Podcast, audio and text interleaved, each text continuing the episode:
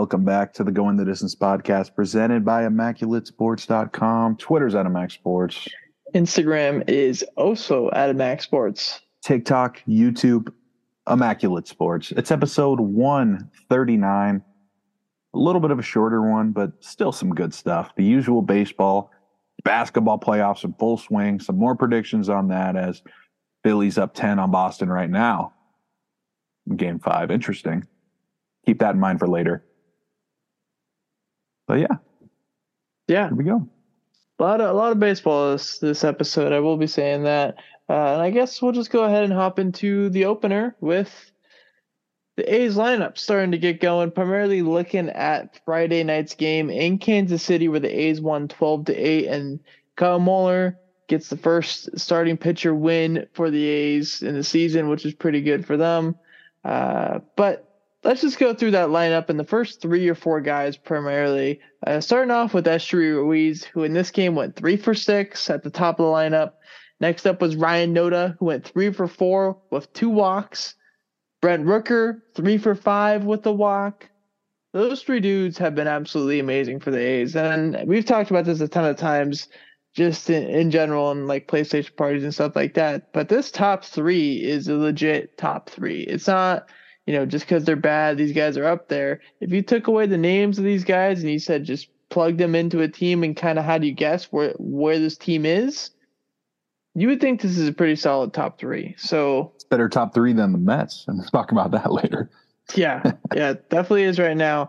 Uh, but yeah, just seeing the, those guys cons- get consistent knocks and playing well these last you know week or two, even most of the season, pretty much, is really fun to watch. So I'm digging what the A's are doing right now as far as offense goes. Yeah, well, speaking of the A's offense, um, it has been great, but I'm talking about Mason Miller.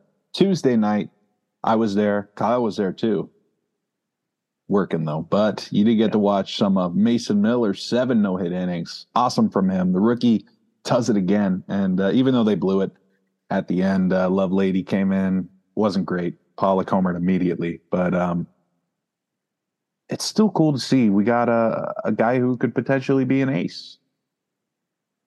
Yeah, it's definitely a fun thing with Mason Miller. Yeah. He is actually felt some like elbow discomfort after this last start, so he got sent home. Uh, I believe yesterday. Got an MRI. Everything looked good there. Uh, should resume throwing on Friday, is what I'm hearing. And they look. They said probably no IL time, which is good. Uh, but good. we'll see how that goes because that's always interesting.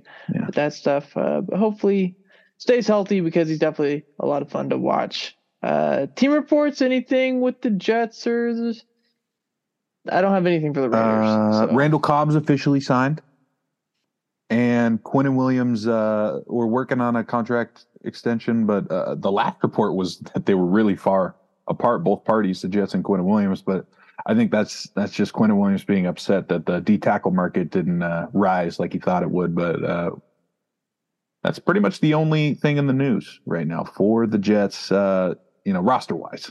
It's going to be the Quinnen yeah. Williams extension. So let's go ahead and get into where's your head at. And we're going to get it started same way we always do when it's baseball season. It's player, pitcher, rookie of the week. Starting off with player of the week, Skyler. Who do you got? Lourdes Gurriel. Amazing week. You tell him, Kyle. Yeah, the Lord came through. Uh, we'll just be saying that for the Arizona Diamondbacks. Eight for 11, four homers, five walks and zero strikeouts. His OPS was like 2.6 or something like that, which is absolutely insane. Yeah. I think it's a 727 average, I'm pretty sure. Just a great week for Lourdes Gurriel, who came over in that Dalton Varsho trade, absolutely. along with Gabriel Moreno for the Diamondbacks. Moving into pitcher of the week. Yeah, my pitcher of the week is going to be Mitch Keller of the Pirates. Uh, his first start of the week was a loss to Tampa Bay, but he went five innings, only one earned run, uh, a couple more runs on, on an error, but the ERA is, is okay, still a quality start. And then it's the complete game shutout against Colorado that did it for me. Two great starts in one week uh, is is hard to do, and I know Colorado hasn't been very good, but uh, but still, the complete game shutout is uh, is an overlooked statistic, and uh, in, in today's game, especially. So it's it's still cool. We've been getting a whole lot of them.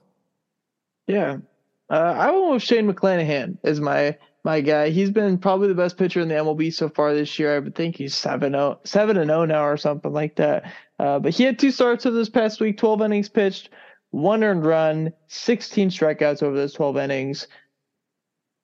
Those are starts against, I believe, the Yankees and the. No, I don't think it was the Yankees actually. I forget who they played before that, but uh, somebody and also the Orioles yesterday. So some solid teams there.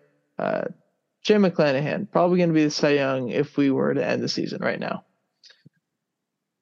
Rookie of the week.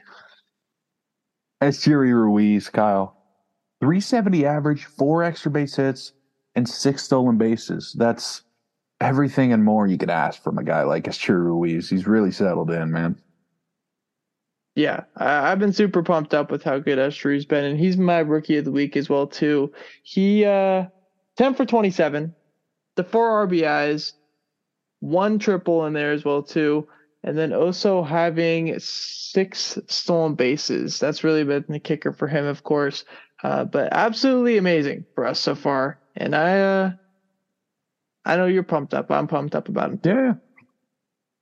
All right, let's go ahead and get into our actual storylines for this week, and we are starting it off by talking about the New York baseball, New York State of baseball. How about that? A little play on words from the oh, song yeah. there. Uh, Yankees are in last place. Grant they are above 500 at 19 and 17. Uh, and then the Mets are not above.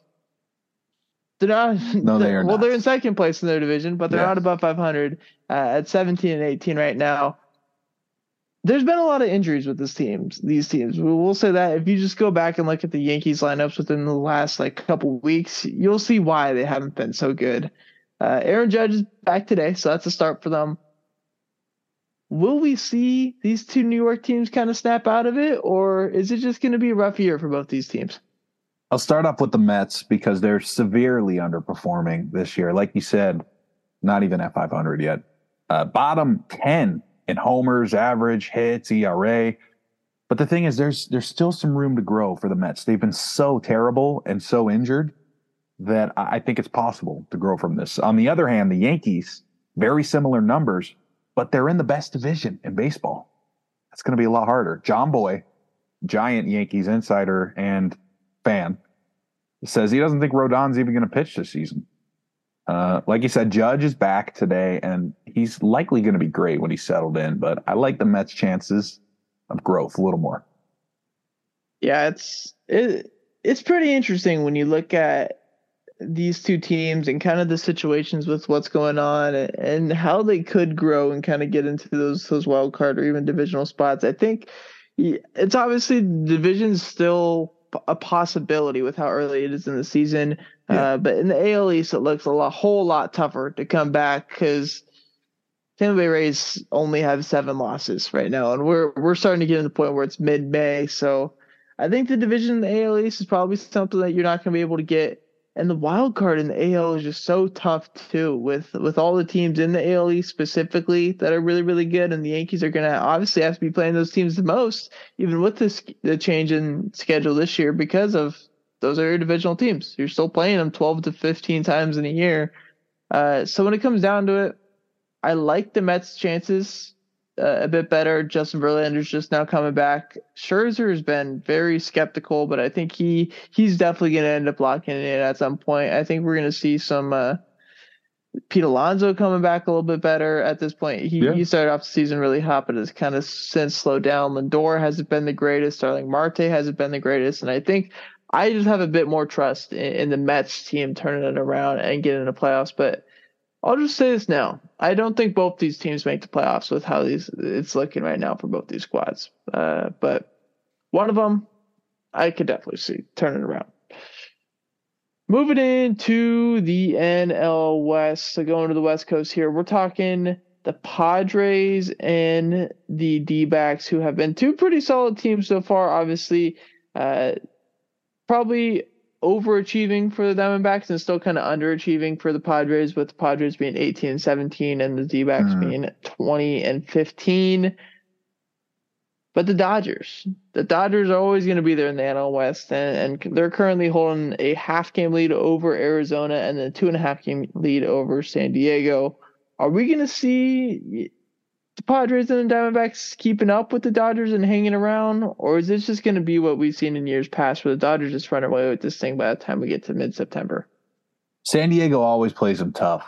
They have this year too so far, and uh, there's another series this weekend in LA that'll tell us a whole lot more about San Diego. So we'll move on to Arizona, who I kind of uh, kind of dissed this season. I didn't think they'd be ready, and they've been playing them even tougher than San Diego has, uh, even winning a series, uh, putting up an insane amount of runs. I don't think this thing's over. I'm not going to bet on the Dodgers and their ridiculous lineup resurgence that they somehow always find. But this division is going to go down to the wire. I think it'll probably end up being like a six or seven game divisional win for the Dodgers because mm-hmm. they just always turn it on once we get to June or July. And what we've seen with the Padres over these last few years is it kind of just I don't know, it just never really clicks until obviously we got into October last year where it started to click with them and and, and doing well and uh, getting to the NLCS and even beating the Dodgers. But they never really clicked in the regular season where you're like, oh yeah, this team is a team that's going to win 100 games. Mm-hmm. And the Diamondbacks, as much as I love them, the bullpen struggles so much, and it's very tough to beat them but they they give you right back into the game, especially these past few days with how they've been been pitching it out, out of the back end of the bullpen specifically. It's it's been a struggle there. So I think the Diamondbacks and the Padres will probably stay relatively close as far as record goes. I They'll think we could probably for see, a wild card spot. Yeah, I think both yeah. these teams could definitely end up making the playoffs, but I think the Dodgers win this division kind of comfortably at a six or seven game victory even six games with a month to go can be scary. Yeah, that's true. You know, a three game lead with three days left when you're playing the same team is kind of tough. Just tell the 2012 Rangers. Uh, moving on to the Tampa Bay Rays, who are 29 and 7, like we were talking about. They're currently on pace for 130 wins, which obviously seems a bit much. But we'll just go down to 116, 117 is that a possibility for the Rays to either tie or, break this regular season record, or are we just going to see them come down to earth here at some point? No.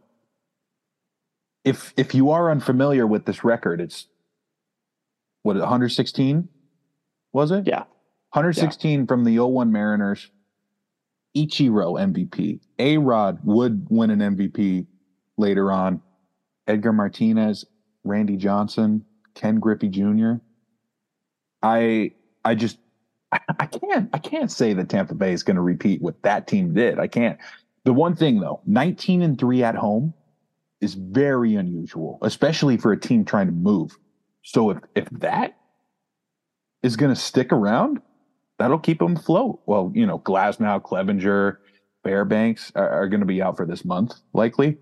Uh, and there's there's obviously a lot more that are hurt too. I just I I can't do it. You know, McClanahan can't pitch every day. Yeah, I think so. Looking at their, you know, next month schedule, this is kind of how it goes. So they're playing uh, Baltimore right now. Beat them yesterday. They're actually losing right now, uh, and they play them tomorrow as well too. They have four in the Bronx with the Yankees. That's a big series, of course, for the Yanks. Kind of more than the Rays now at this point. Uh, then they play four in uh, Queens, so another New York team. Then they go home, have a 10 game homestand where they bring in the Brewers, the Blue Jays, and the Dodgers. So pretty tough homestand there. That's a, that's a, some good games. Yeah. And then after that, they end May with the Cubs, play the Red Sox beginning of June, play the Twins, and then the Rangers after that before heading to Oakland and taking on the A's. But that's a very tough, you know, 20, 30 game stretch right there. And if you end up staying on the pace, uh, this pace right now, where you're on that 130 yeah. win pace, is I don't think sustainable. You know that you it's mm. not it's, not going to happen. Not winning 130 games, but if you get to that point in in the season and you're still at that like 120 win pace or so, I think it's definitely something that is going to start getting a lot more national attention. And the Rays, like you you said you know, obviously you went back to that that yeah. team with the Ichiro and They got some dudes. Uh, Ken Griffey Jr. Yeah. and all those guys on those teams that were superstars. I mean, these guys might not be superstars on this team, but they got a ton of studs. And it's 1 through 26. The 26 man on this roster is the best 26 man we have probably ever seen on a roster. And I'm not, I'm not sure exactly who that 26 man is, but every single person on this team is contributing. Just I'll just go through the position players right now. Bethancourt, Mejia, Yandy Diaz, who's playing like an MVP, Wander Franco, who's playing like an MVP, Brandon Lowe, a ton of clutch home runs, yep. Isaac Paredes, who just hit a walk-off home run a couple days, or not home run, walk-off base hit a couple days ago. Uh, Taylor Walls, who had a five for five game earlier yeah. this year. Randy Arozarena, Josh Lowe, Manuel Margot, Luke Raley, who's been hitting nukes, Jose Siri, who's a super electric player, and Harold Ramirez. That's that's their entire position player squad. And they're all above league average. Yeah, they're all studs. They all run fast. They hit the ball hard. They walk a lot. They don't strike out a ton. And the bullpen, like, again, you look at it and there's not a lot of like names that you might know, but if you look at their stats and what they're doing, it's it looks sustainable from what's going on. And I want to say, I, I, it's so tough to say yes to this because it's such a crazy thing to say. Yeah. But I'll say 116. I say they tie it. That'd be nuts. And then losing the ALDS because that's how things go. Yep. Uh, moving on though to the AL West. Uh, it's been a crazy AL West, except for the A's, unfortunately. Uh, but one through four is within four and a half games of one another. We have Texas at 21 and 13 sitting up top of the division. The Angels of Shohei and Mike Trout sitting at 20 and 16 in second. And then a few games behind them is Houston and Seattle, both at 17 and 18. Is this division going to stay close? Are we going to see the Rangers run away with it? Are we going to see the Astros, the reigning champs, come back and go for it? Are we going to see you know, Seattle or the Angels run away with it, or are we seeing the A's come back and win in this division? Just kidding uh, on that one. But is this going to be this close, or are we going to see a team pull away? I expect the Angels to be the first team to trail off. I think I scared you for a second there. I started with the Angels, uh, but Houston's been terrible too. And we talk about them every week, so I, I don't need to explain what's wrong with them. We know what's wrong with them. They they haven't been able to replace their aging stars. Um, but it, it's a great start for Texas. They're hot, and Seattle's still in it too. I expect those two to go down to the final week, and that's about it at this point. Yes, team. I mean, you look at things, and it just doesn't seem sustainable for a few of these teams. And I, I've never been a huge fan of the Angels uh, as far as sticking late around because things just never go right with them. Texas has surprised me, and I've I haven't been a huge fan of the Mariners just because of what their lineup is. I know their pitching is really really good, but I haven't been a huge fan of how they they use their lineup. Uh, I think Houston's gonna have to figure it out. I think that's just kind of how things go for them. But yeah, I mean, I think it's going to stay relatively close with them in Texas, pretty much for for a little while. I think uh, yeah. Houston probably won't get to the point where they're winning 100 games this year. But you know, if we're looking at 95, 94 wins, 96, like it could win the division. Yeah, that's definitely something that you know Texas can stick around with. Yeah. That's going to do it for the first half. Let's go ahead and send to the second half. We're talking NBA playoffs. Yes, sir. Uh, so I guess. Uh, I'll do some NBA stuff for you now. Um, second round, we're getting to it. None of the series are over yet, but uh, like I said, we're getting down to it. So let's just jump right in with the Warriors. Warriors, unfortunately, lost last night. Steph Curry and Klay couldn't hit the the shots at the end of the game, and um, and they lost by three. So the Lakers lead three one, and as of right now, I I have the Lakers winning in six. I think the Warriors are going to steal one. And uh, well, I guess that's not really stealing winning it when in San Francisco, am I right? But um, I, I just I, have lost belief. I, I was just telling Kyle before we did this. This Warriors team this season, I can't pick them to win three in a row. So I'm sorry. I'm still rooting for them, but Lakers in six. I know it doesn't look good right now. It really does not look good, but I cannot pick against this Warriors team just because I've seen them do it before. And you look at this team and you look at how bad they've played in these first four games. You realize if they just play their game, play not even play great, they just got to play normal. Shoot, save 35% from three. Jordan Poole has some input offensively and defensively, and we just don't turn over the ball like crazy. We're going to win game five.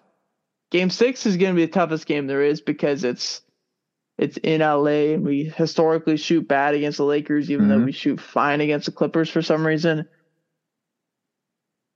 I'm I'm taking the Dubs, man. I think we got that game six magic with Klay, and I know it's all game six Klay is not actually a real thing. it's just a coincidence. I don't care. It feels real. I want it to be real, and so it is real. Game seven, after that, Draymond's dropping 35. Uh, just kidding. But I think we'll be fine. Game seven stuff is in there. Uh, so give me the dubs in seven, man. I hope you're right. Well, I am right.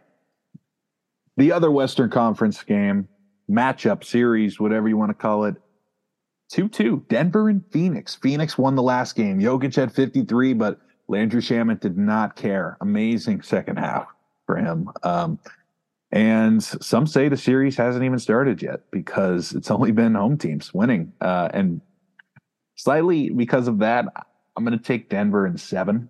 It's hard to say right now because it's been like two different series, uh, you know, a different series in Phoenix than it was in Denver. And, um, and I think Denver's a better team. And after, after I originally had Phoenix when we started this, but after watching Denver in their, their first series and a half, I think they're the best team in the West. Yeah, I uh I, am a big believer in kind of what you said as far as yeah. Uh, the series isn't over until the road team wins the game. Or the series doesn't start until yeah, yeah. the road team wins a game. And I honestly don't even think we're going to see that this series. I think I think Denver wins game 5, they lose game 6 and they win in 7. And I think that's exactly how it's going to go and then it'll be I guess I guess the Dubs versus the Nuggets in the Western Conference Finals, which would be tough. But uh, I'm I'm taking Nuggets in seven. To the Eastern Conference, Boston and Philly. Series also tied two to two, and Game Five in Boston happening right now. Almost halftime. Philly's up by nine, uh, but I'm still going to take Boston in seven. I have been on Boston since the playoff started. I, am not changing. I think they're the most consistent team in the East right now, and we'll, we'll you know talk about Miami in a second here. But uh, even if they lose this game at home, I think I'm still sticking with Boston in seven. It's hard to stop that many great scores. This series has been very, very interesting because you can't really see a trend in it. Every yeah. game has gone well, it went Sixers, Celtics, Celtics, Sixers. And when it went like that, I don't know. It just feels so like such a toss up with the series. However, I've been such a big believer of Boston for over a year now at this point mm-hmm. that I'm picking them because I I want to see Jayson Tatum and I want to see Jaylen Brown win. And I think even though Jayson Tatum's been terrible uh, as far as scoring goes in this series, I think he's going to figure it out at some point. And uh, I mean, I know Embiid and Harden's been so hard to stop. Harden, especially with how good he's been in the series, and if he plays, you know, the way that he's been playing through one through four, they're probably going to end up winning the series. However, I think they're going to slow him down at some point. Boston takes over, and then win the series in seven. All right. The last Eastern Conference game, it's Miami and the New York Knicks. Miami's got the 3 1 series lead heading back to New York tomorrow night. And I got I got Miami in six. I, I, again, it's it's hard to pick against the Knicks at home, even though they've been having some controversy. Um, but Miami should have no problem. It's just it's it's so unfortunate for the Knicks that they decide to completely implode after they're in the second round of the playoffs and have a legit chance to win the title. You know, Julius Randle, uh, it looked like he was figuring himself out last game and then fouls out during a very important part of the comeback. And uh, I can't pick the Knicks after watching that. Heat in five. That's all I got. Okay. well, that's halftime. Yeah. Moving in to the second half now, and we're gonna get started. Our positional rankings that we've done. I didn't think I don't think we got through all of it last year, but we did about five or six positions before something came up and we ended up going a different way from it. Yeah. Uh, but we're just going back to catchers. Our top ten catchers in the MLB. Do you have any honorable mentions that you want to talk about before we we get into it? Well, there's one guy I know we we both took off the list, Salvador Perez. Um, he's he's a top catcher in the league, but um, not so much catching wise. It's more the bat. And that's a big reason why, because the bat started to slow down. That's an issue. Yeah, his bat is interesting too because he is a very like low walk rate, high strikeouts, but yeah. he'll hit home runs type guy. And you know, that's valuable and it looks cool and stuff when you're hitting 40 homers like you did a couple years ago. But I think even back then, I don't think he was a top five catcher in the league at that point. I still think there's a lot of guys that were better than him. And it's only going downhill from there. He's not the defensive catcher that people once thought that he was. And mm-hmm uh, yeah, he, he's not making my list. I do want to talk about three guys who I did not have making my list, but I think will definitely make a list uh, later on in their career. I guess four guys at, at this, if I'll be yeah. a little bit biased in here. Uh, but Logan O'Hoppe, Gabriel Moreno, Francisco Alvarez, and Shea Langeliers as well too are four guys who will be on this list at some point in their career. As of right now, I just need to see full seasons from him. And I know Shea, we're starting to get to that point where we've seen about a half a season total with him. O'Hoppe's hurt, Moreno not much, and Francisco Alvarez not getting consistent playing time. But these guys, once we get a year and a half to their staying, to their just playing time and stuff like that, I think we'll we'll definitely be putting these guys on the list, but just just not quite yet. Yeah. Starting off, number ten. Yeah, well, I do have Gabriel Moreno on my list. He made it at number 10. And um, yeah, it was really close. But uh, I, it's another thing Kyle and I were talking about right before. I, I said, I think there's only about 14 catchers that play every day that I trust. And Gabriel Moreno is one of them. And he can also hit really well. And I, it, would be nice to see a full season of hitting, like you said. But I mean, we're like almost to mid May. He's still over 300. He's still playing almost every day. So he makes the list barely. Yeah. I like Moreno a ton. However, I just don't, I don't know. I'm just not quite ready to put him on this list. However, okay. uh, the guy that I went with at 10 is going to be Tyler Stephenson. He, uh, is a very different catcher than Salvador Perez, even though he kind of puts up the same kind of WRC type numbers. Yeah because he's the high batting average. He strikes out a bit less. He does strike out quite a bit. He walks a bit more, not a ton. Uh, but he's he's the contact first type catcher instead of that that power first. And he's he's you know not the greatest defensive catcher, but he's not the worst either. He, he's middle of the tier or middle of the pack. But I, I value a lot being able to get on base. Uh, sounds so stupid because we're A's fans, but uh Tyler Stephenson at ten just makes probably should have mentioned him. I uh, because of the injury, uh, I didn't have him on the list. Moving on to number nine. Yeah, that, that nod's going to go to Christian Bethancourt, former A, now on Tampa Bay. Uh, not completely qualified at catcher, but when he does play catcher, I mean, I was looking at some of the baseball savant stats, and most of the advanced defensive metrics, he's either one or two. That's not something you can ignore because he also hits pretty well too. So he's number nine. Number nine for me, I went with Cal Raleigh. Uh, I think this is a guy you probably left off your list, but I, yeah. I am a big fan of Cal Raleigh as far as getting bang for your buck because he's a great defensive catcher and he's a guy who's going to probably hit a good amount of home runs for you. Uh, while being a switch hitter who I, unfortunately does strike out a bit, but he still has you know a decent walk rate when it comes to it. Not quite in the double digits, but it's it's higher than average, is what I'd say, or just right around there. So Cal Raleigh is a Salvador Perez who plays good defense and walks more than him. So it's exactly why Cal Raleigh is better than him, and he fall, falls into number nine on my list.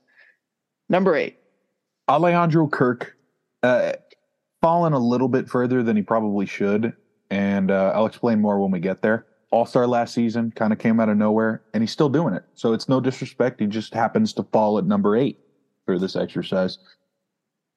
Number eight for me is going to be where I put Christian Beth- Bethancourt. He is a StatCast monster. If you look at like, you know, hard hit stuff like that, max exit velo, he's completely up there for this stuff. Unfortunately, he does strike out a ton, and he he walks not at all. Uh, but his defense and his power is something that's yeah. got to go completely noticed because he is one of the strong strongest throwing arms in the league. I'm pretty sure. I think him and JT Realmuto are right up at the top as far as pop time goes.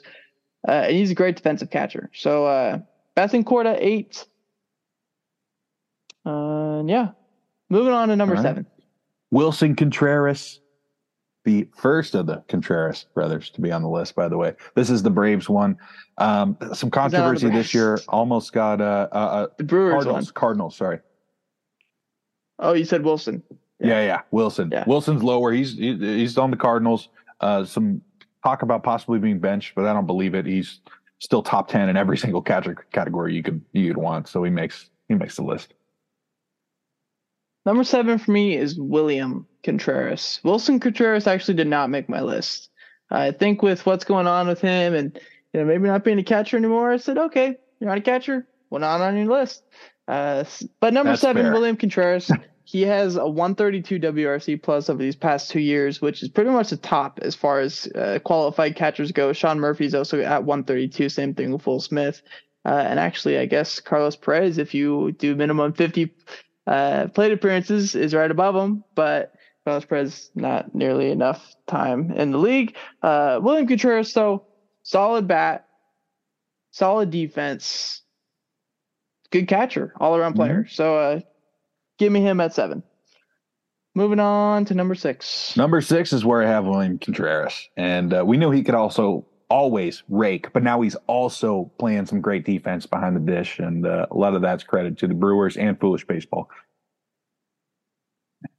Number six for me is going to be where I put Alejandro Kirk. He is one of the best bats when it comes to catchers go. Very low strikeout rate, high walk rate when it comes to it. Uh, he's a he's a great blocker. I'll give him that. He's not the greatest all around defensive catcher, but he's a really good blocker when it comes down to it, and one of the best all around bats at, at the catcher position. So I like Kirk. You know, might not be the most aesthetically pleasing guy to watch play yeah. baseball, but he uh he's all torso, man. Uh, number six, Alejandro Kirk. Number five, Jonah Heim of the Rangers. Kyle, it's so sad to see this guy doing so well for a rival, but I'm also happy for him because we knew he had this potential. He's putting it all to work now. He's the best blocker in baseball, and he's raking right now too. Yeah, uh, we were talking about this before, where we have one through four who I kind of feel like are locks. Yeah. You can kind of arrange them in whatever way that you want to, but the top four should be the top four. And I think the number five spot with Jonah Heim is kind of starting to get there too. Like we were talking yeah. about, we didn't say the name, but we said the consistency from last year to going to this year is kind of showing us that it's not a fluke from last year, and that this dude's a stud. And so Jonah Heim's my number five guy as well too.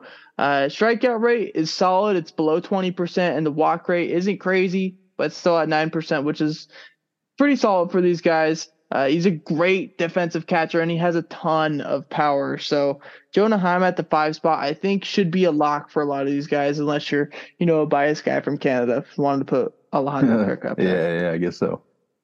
Number four. Yeah, uh, like you said, the top four is where we get into the amazing athletes, and the first one of those guys, Will Smith, probably the the least athletic out of this group, but he still rakes and uh, he plays every day, man. Of course, Will Smith's top four. Yeah, I, I, put Will Smith at number four as well too because his defense doesn't jump out of the charts compared to these other three guys.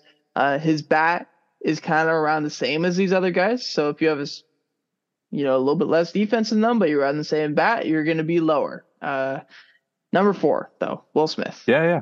Moving into our top three now. Before we get into the top three, I want to ask you this question, Skyler. Yeah. Do you think any of these three guys, or I guess I you can have Will Smith in here too if you want. Do you think any of these guys are superstars? Because the, the definition of superstar is a little little little gray. We'll say that. Man, well, let me talk about my number three, and maybe that'll that'll help because Gotcha. my number three guy, I have Adley Rutschman right now. I think Mhm. he has the serious potential to become a superstar, and it's it's looking like it's going to happen. I'm just I just can't do it yet. We got to have another full season, uh, but he he he's looking like like that dude already, and um, and he definitely has a chance to be a superstar. But I, I wouldn't quite put Realmuto in that category yet. I guess. I think it's it's pretty interesting. Uh, I'd say Ali has that potential to be Yeah. a superstar, and I I put him at number three too. Uh, kind of just in the respect to Realmuto and, and Murphy right now with what they're Yeah. doing and what they did in years past to kind of, you know, Ali's amazing, but he's just not quite there yet. Hmm. Even though I think everybody would, if you're picking a catcher to start a team with, it's Ali for you know 100, 99 out of 100 guys uh, except for that one Canadian who still wants Except for the Cardinals. Uh, but uh, yeah, Adley at number three, man, and even from last year to this year, we're starting to see even more improvements. He he has more walks and strikeouts at this point to the season. His walk rate, I believe, is the highest out of any qualified catcher, and that strikeout rate obviously is pretty low for him. You know, walking more than striking out. Uh, he's a great defensive catcher. He's a great hitter besides that walk rate and strikeout rate. And he just as a leader too. I mean, this guy is the 2020s Buster Posey is what he just screams to me to say. I don't know if he'll get Right. that MVP. I think nowadays it's a lot tougher to win AL MVP because there's a guy named Shohei Ohtani. Maybe if Ohtani's a Dodger next year, it gets a little interesting. That'll be fun when we also do uh, top 10 two-way players because uh, In a hundred years. uh, Hunter Greene at number two, but uh, sorry, got off topic there. Adley probably won't win an MVP. I think it might be tough, especially if Ohtani stays in the AL. Uh, and he's not going to be putting up numbers where he's hitting, you know, 45 homers. I don't think anything like that, but he'll hit 300. He'll probably have 25 to 35 homers, and he'll lead the Orioles to probably a ring or two of these next, you know, 10 to 15 years if he stays uh, in Baltimore and things go right over there. So Alley's number three, but it shouldn't be long until we put him at number one and he stays in that number one Yeah. spot for another, you know, seven to eight years. Number two, Sean Murphy from the Braves. I understand if you put him number one. It's fine. I just feel like Realmuto doesn't deserve to be dropped yet, even though Sean Murphy has been the best catcher in baseball this year. And um, you know, we always knew he was he was a great defender, but he's finally putting it all together. Uh, again, we knew he had the power. Now he's doing it in clutch situations. Uh, it's just it's cool, man. Sean Murphy's awesome. He's my number two catcher. Yeah. These two dudes, one and two, even three, I think if you want to order them any way that you want, that's completely okay. If you want to put Adley one, that's fine. If you Mhm. want to put Murphy one, that's fine. If you want to put Realmuto one, that's also fine. I put Realmuto two just because I think what Murph is doing right now is kind of something we haven't seen from a catcher in, in, in quite a long time. But JT Realmuto is, is about as solid as it goes and as five tools it comes for a catcher because he's got the speed that not anybody has at that position where he's stealing over 20 bags a season. He's got the power where he's able to hit over 20 homers a season. He's got the contact ability where he's hitting 270, 280 uh, throughout that time. He's got the ability to have an absolute cannon because he has the best pop time in the entire MLB Mhm. and he's a great blocker and framer. He's the top, you know, two guy when it comes to blocking and framing. He's up there as well too. So JT Realmuto, the full package when it comes to catcher, uh, he's an absolute stud. So give me JT at 2 Mhm. Uh, but that's no disrespect because, like I said earlier, one through three is any order that you want. But four is four and five is five. We know that. yes, uh, yes. We do. Number one. I have Realmuto. I just like you said, I I have no problems with Sean Murphy being number one. He's definitely knocking on the door. And what's so great about Realmuto is that shouldn't bug him, and it won't bug him because he's so good. He does everything at the top of his position. Other, I guess, other than power this year, some guys have surpassed him. But um, Realmuto for the rest of his career should be in the top five Yeah, I, I see that. Uh, number one though for me, Sean Murphy. This dude is just absolutely amazing right now. OPS over a thousand, WRC plus at 180, pop time amazing, blocking amazing, framing amazing, throwing amazing. Like he just does everything right as a catcher, and he's absolutely raking right now. And I I'm a big you know three outcomes guy. If you are able to walk a lot, strike out less, and hit a ton of homers, that means you are an absolute stud to me. And Sean Murphy has been doing that this year. He was doing it last year. He's been doing it his entire career where he just has the ability to nuke balls. He's super patient at the plate and he's striking out less and less as his career is going along. It's all about FIP. So, man, I hate doing this because I wish he was an A. Because he, man, if I mean, if imagine if we up, ranked the top 20 hitters of the season, it'd be half A's. Imagine if we ranked the top non A's players that were on the A's right now, it would just be the top 20 players in the MLB. That's the crazy part. Plus uh, Judge and Shohei. Who was drafted by the A's.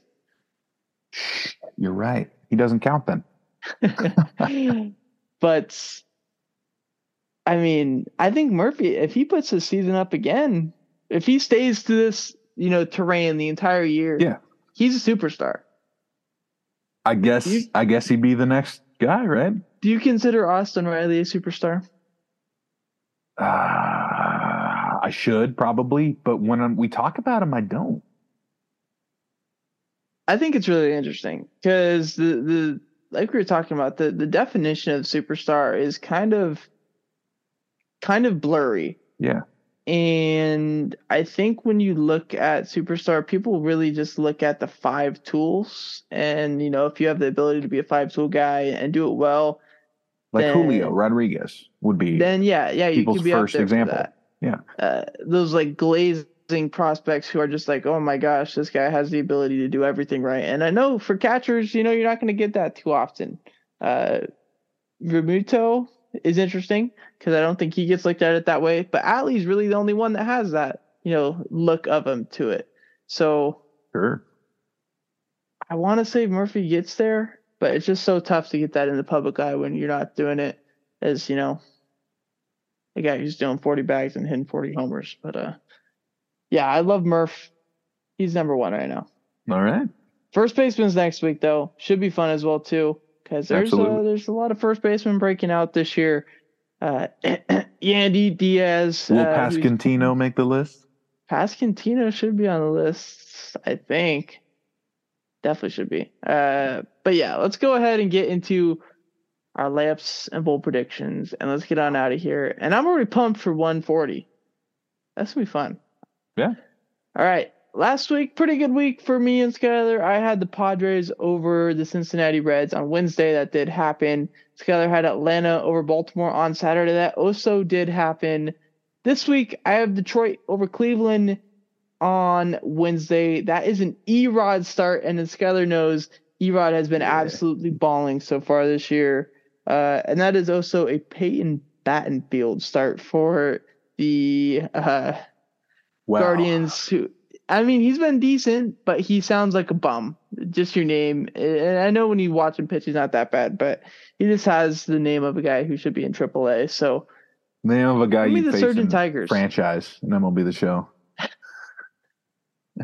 All right. Well, also some baseball. A Saturday day game. I got Miami, the Marlins over the Cincinnati Reds.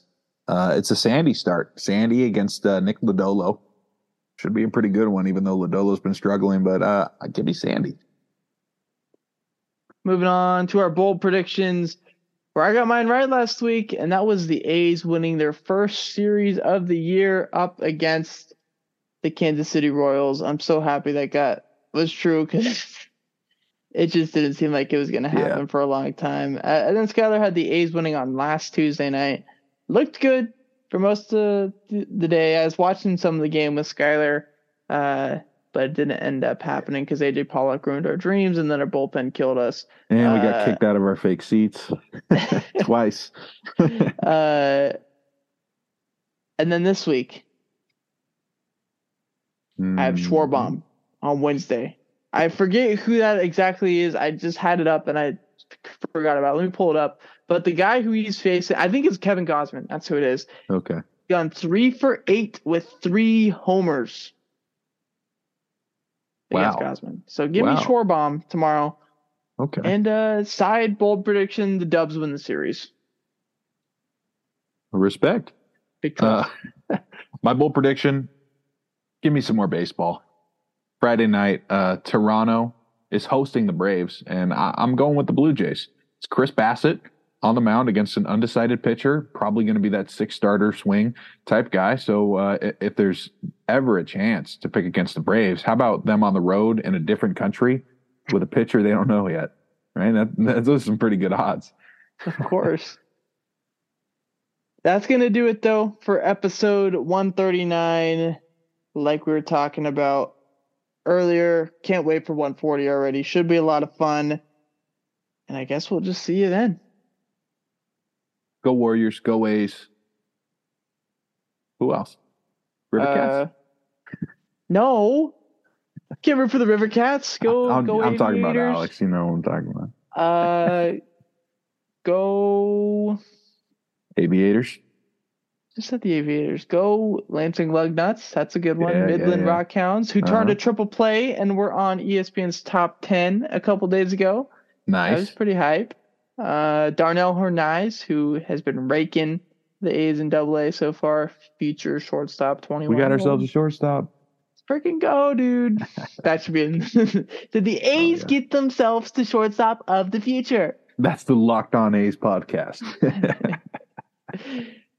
But yeah, that's that's all I have. yeah, that's all I got too. All right, let's go to sleep. See you next week.